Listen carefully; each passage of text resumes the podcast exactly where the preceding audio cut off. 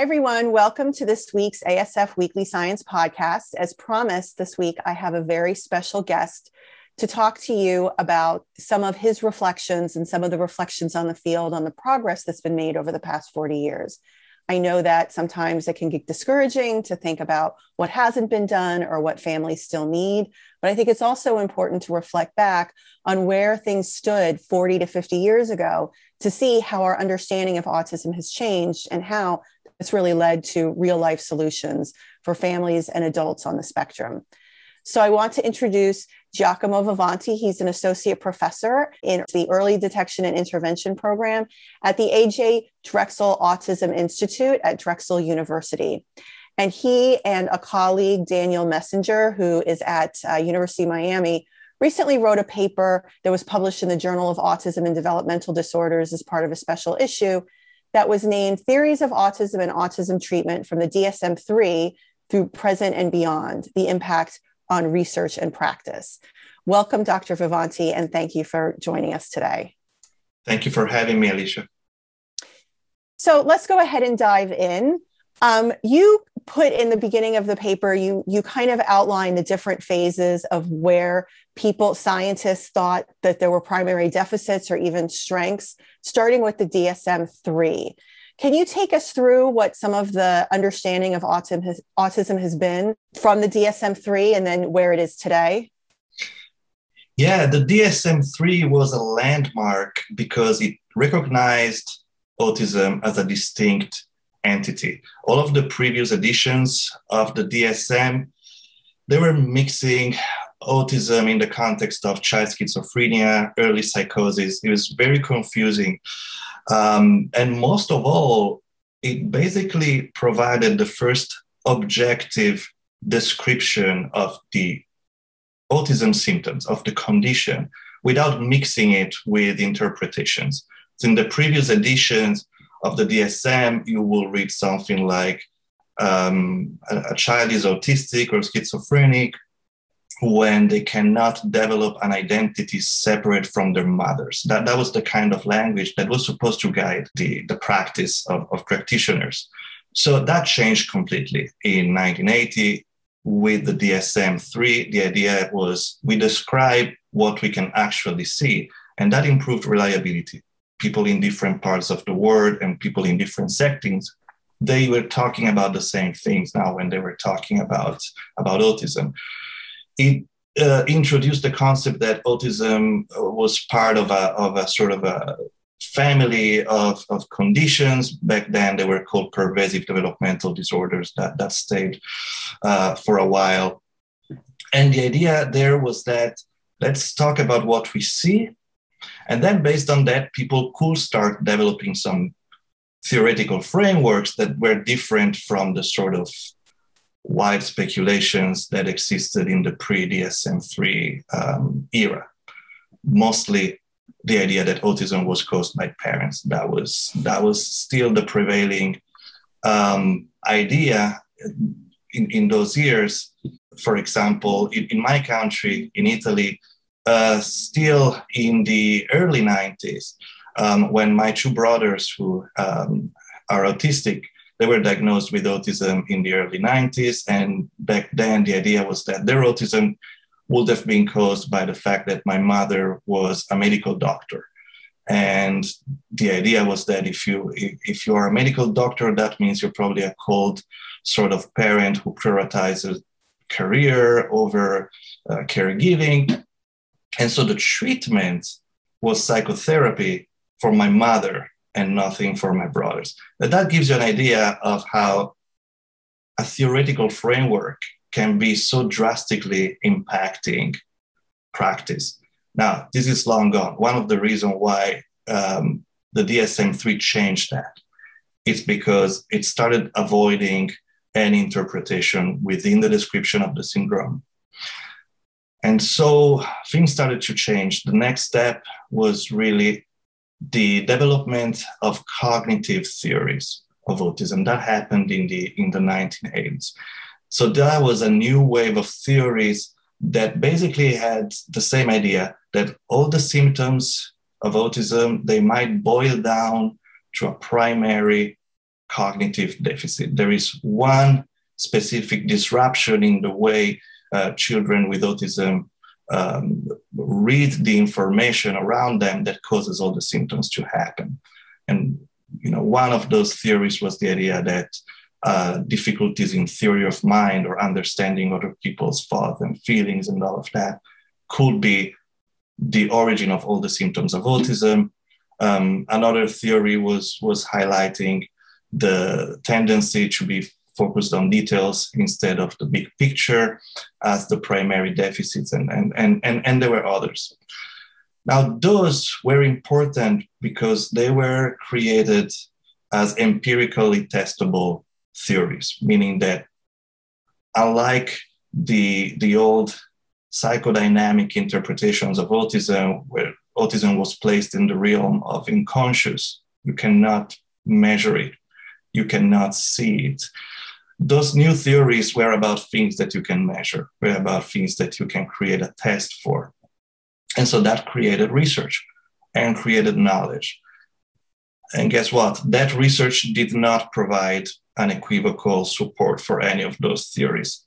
Um, it provided clues that were relevant to intervention, but it did not say this is the theory that explains everything.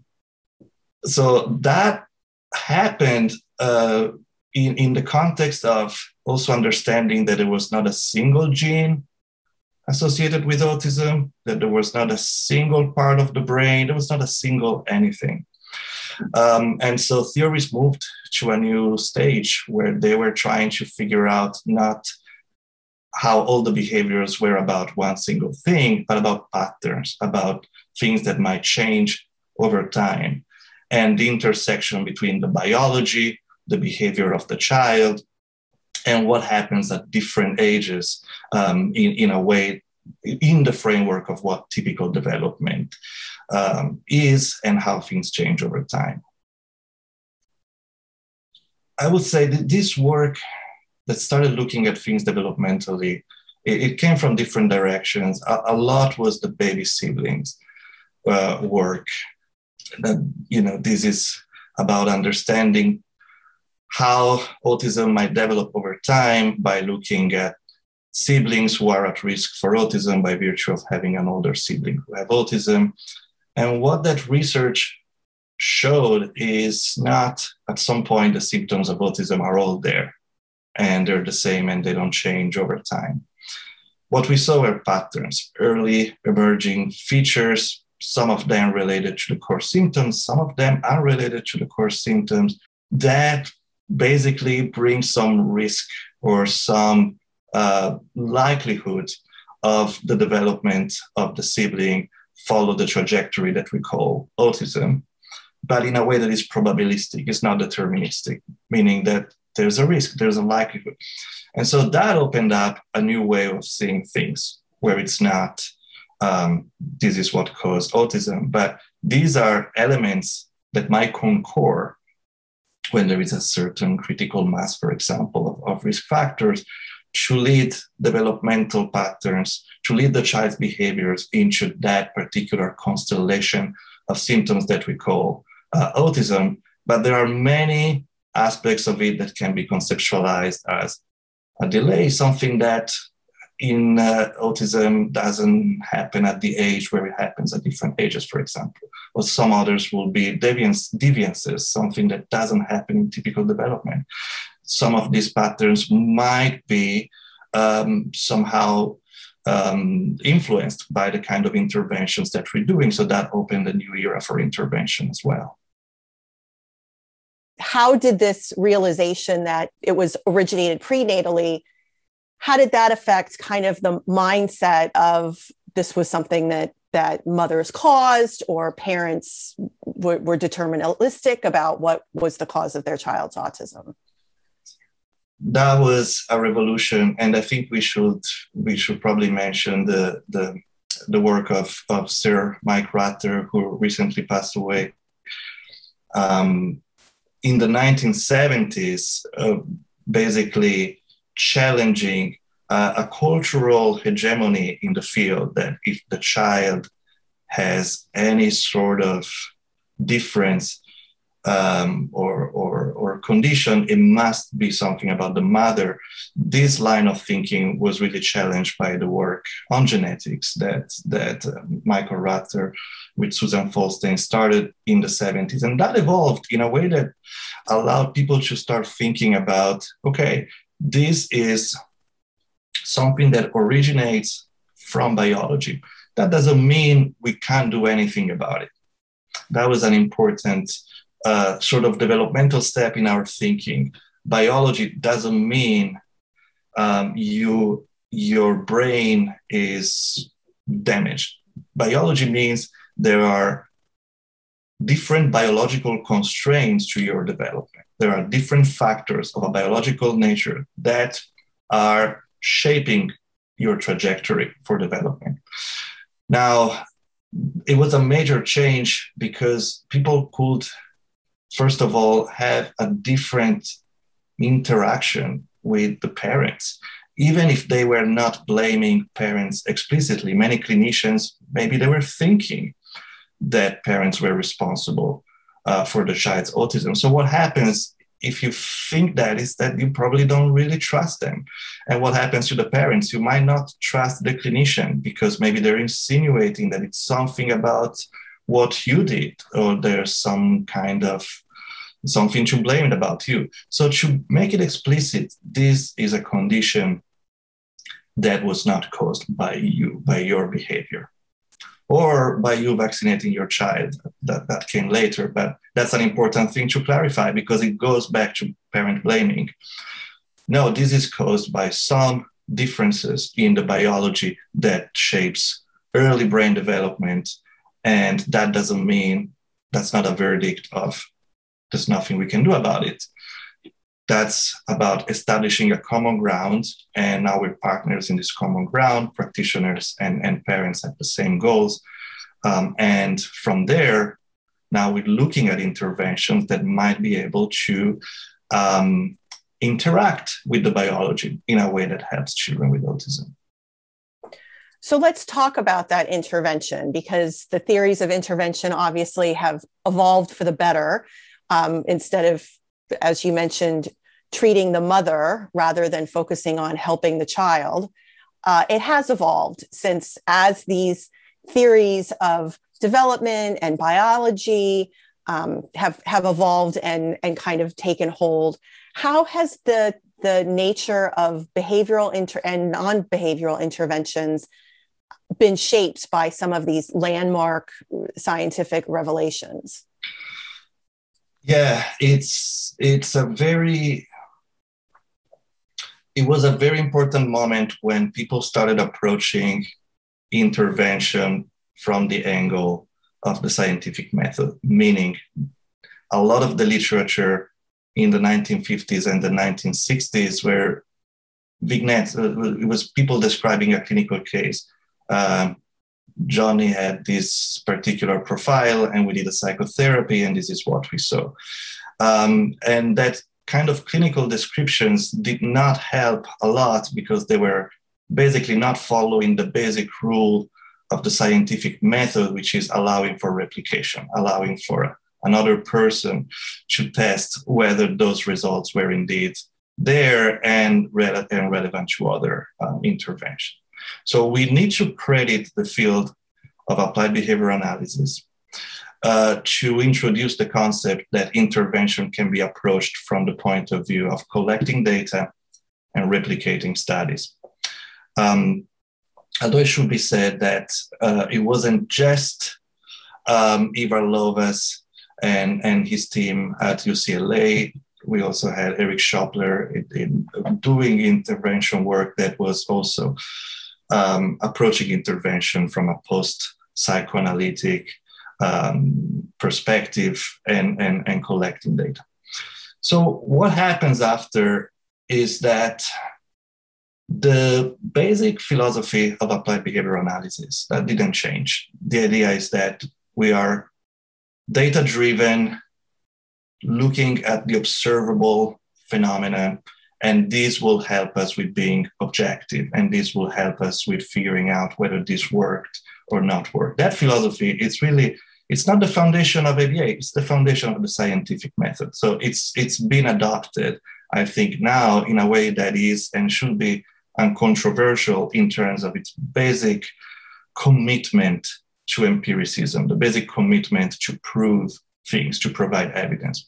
What has changed are the specific strategies of intervention that were used to facilitate skill acquisition and, and, and learning and learning in children on the spectrum.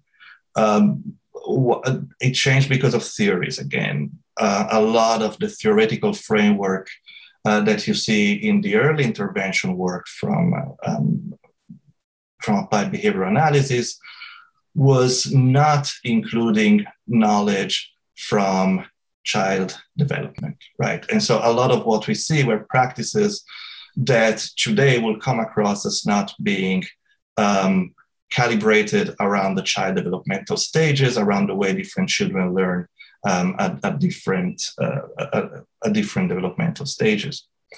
Um, so, for example, research that came out from developmental psychology um, in the in the 80s and 90s were pointing to the fact that an excessively directive style does not necessarily facilitate learning in, in young children. That kind of research initially was not uh, included in, in the ABA work.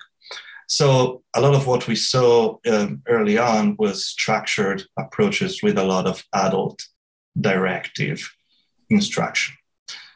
Um, now there's there's different reasons, but you know part of it was a divide that uh, that, that, that we still see in the field about people from different professional circles being a little self-referential, only reading the literature pertaining to their own discipline, and so there was little cross-fertilization um, between the different, again, the different scientific disciplines. Now I'm talking about research that is that is based on, on, on data, but there was there was little communication.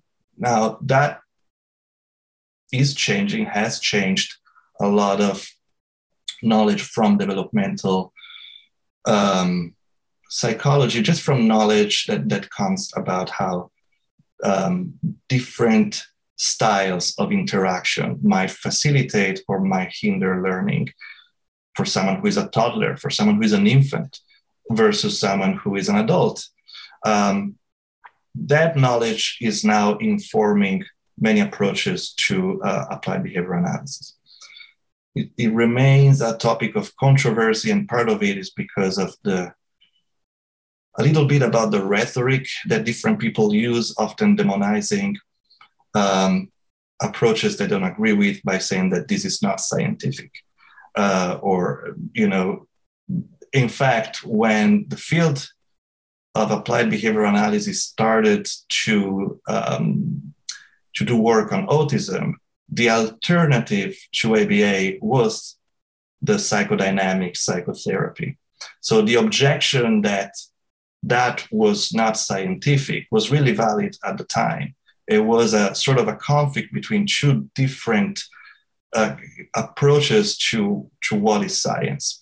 Now that has changed because now there are different interventions that are available that use data as a platform that engage in the kind of empirical research that generates provable, replicable um, data. But the rhetoric is still there sometimes. Well, there's also a um, a thought, and you mentioned this in your paper, so I'll bring it up. Um, that there is a fear uh, that some that scientists, clinicians, parents want to quote unquote change the essence of who a person with autism is. And um, I have an 11 year old daughter on the spectrum. And I certainly do not want to change the essence of who she is. I think she's adorable and funny, but it she does need help. She needed help um, learning certain skills, and she needed help managing emotions. And and I think it's a fine line to argue that you want to help someone by supporting a different learning style versus changing who they are. So, um, can you just explain how the expansion of or the understanding that there are there's not just one type of autism that there are different types of autism has possibly influenced how individuals on the uh, autism spectrum receive support and interventions yeah um, that objection you are somehow uh, trying to do some sort of conversion therapy so that the, the, the child is no longer who who she or he is.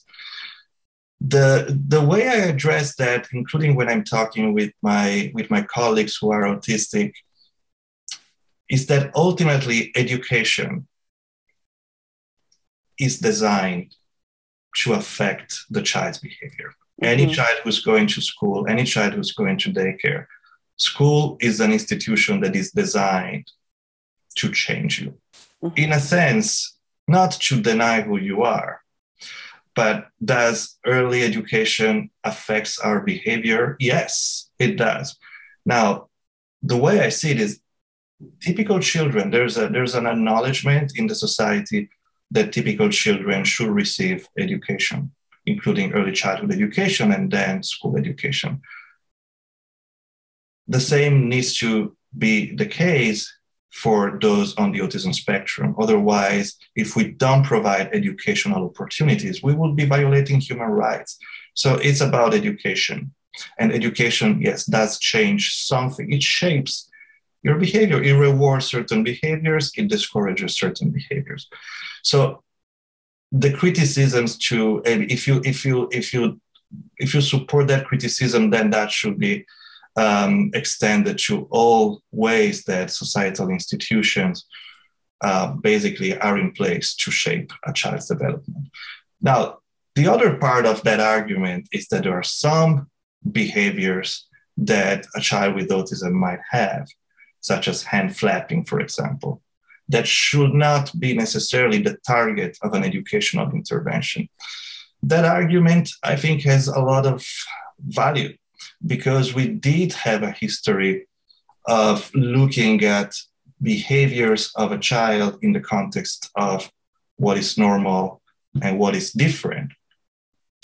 And that was wrong in general. While now we do think about behaviors of the child as something that is empowering, does it help the child achieving uh, goals, achieving their dreams, contributing to the society, not just whether the surface of that behavior is different. So children with autism, like all children need help, that help can be um, accomplished through educational clinical programs, but it's not about making them look the same as everybody else. It's about empowerment. is about giving them the tools, first of all, language, um, so that they can be self-advocating or any other form of communication that, that helps them. Uh, but that is through a combination of respecting their unique patterns of strengths and weaknesses and their personality, but also shaping their behavior. That, that happens to all children. It needs to happen to children with autism unless we decide that they do not deserve education. No, I agree. And I think the word ABA, for probably good reasons, those three letters have been very stigmatized. And there's been, uh, you know, a real misunderstanding about what the principles are and how they're used to provide supports.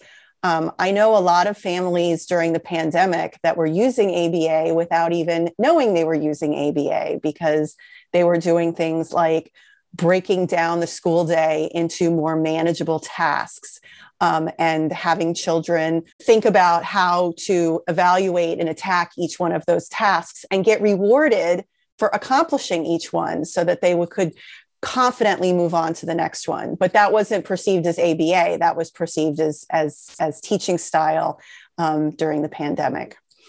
What would you say to a parent that says or a person on the spectrum or an autistic adult that says things are no different now than they were 40 years ago so, first of all, I will acknowledge the frustration with the the, the perception that change is very slow, um, that all of the resources that we are uh, putting in place sometimes feel like they're not creating that revolutionary breakthrough that, that, that, that we would like to see. So that, that frustration comes from a, from a reasonable place. But change um, is very true and, and it's, it's very visible when we look at, for example, how frequently children with autism are diagnosed within the first four years of life compared to what was happening before. How frequently we engage with pediatricians, teachers, people in general who have heard about autism. That didn't used to be the case. Um, when, when I started being in this field in the 90s, autism was this rare condition nobody uh, have heard about. In fact, for people who wanted to have an academic career, you will be discouraged to do research on autism because you were you will hear that it's so rare and it's such a obscure uh, topic. So that has changed. The integration of knowledge from child development into applied behavioral analysis is another big development. Um, the the fact that so many individuals with autism have language likely because they receive higher quality intervention. Um, for example, the number of, of actual just research articles on intervention that, that are that are that have a solid scientific methodology. That means that the work on intervention has increased a lot. We moved from a few, a handful of papers that were informing policy. We had a handful of papers that policymakers could be referred to when making decisions about services uh, we, we went from there to dozens of important research, you know, with data that can be used by policymakers to make decisions. What we need to think about is how this incremental change ultimately it's difficult to perceive just like when you see someone growing you see it every day so you don't see the, the change but if you look back like we did in this article and we look at 1980 when the dsm-3 came out, it's a, oh my God, realization. It's so much has changed. The way we think, the way we act, uh, and the way we think about the future too. So this is good news. It doesn't need to, uh, it, it, doesn't mean we're happy with what we have. We are hungry for more knowledge. We need more knowledge. We need more research. Uh, the work that you guys are doing at the Autism Science Foundation is pivotal for that. But we also need to acknowledge that we can look back at the past and think, okay, we did do something that did help children and families. Well, thank you so much for that perspective. And thank you for writing that article. I know it was a, a labor of love, um, but it really does put things into perspective. I will share a link to the PubMed link so you can at least read the abstract in the podcast summary. Um, and as always, email me if you want to see a copy of the paper. Um, thank you, Dr. Vivanti. We really appreciate your time and uh, we look forward to speaking to you again. Thank you for having me.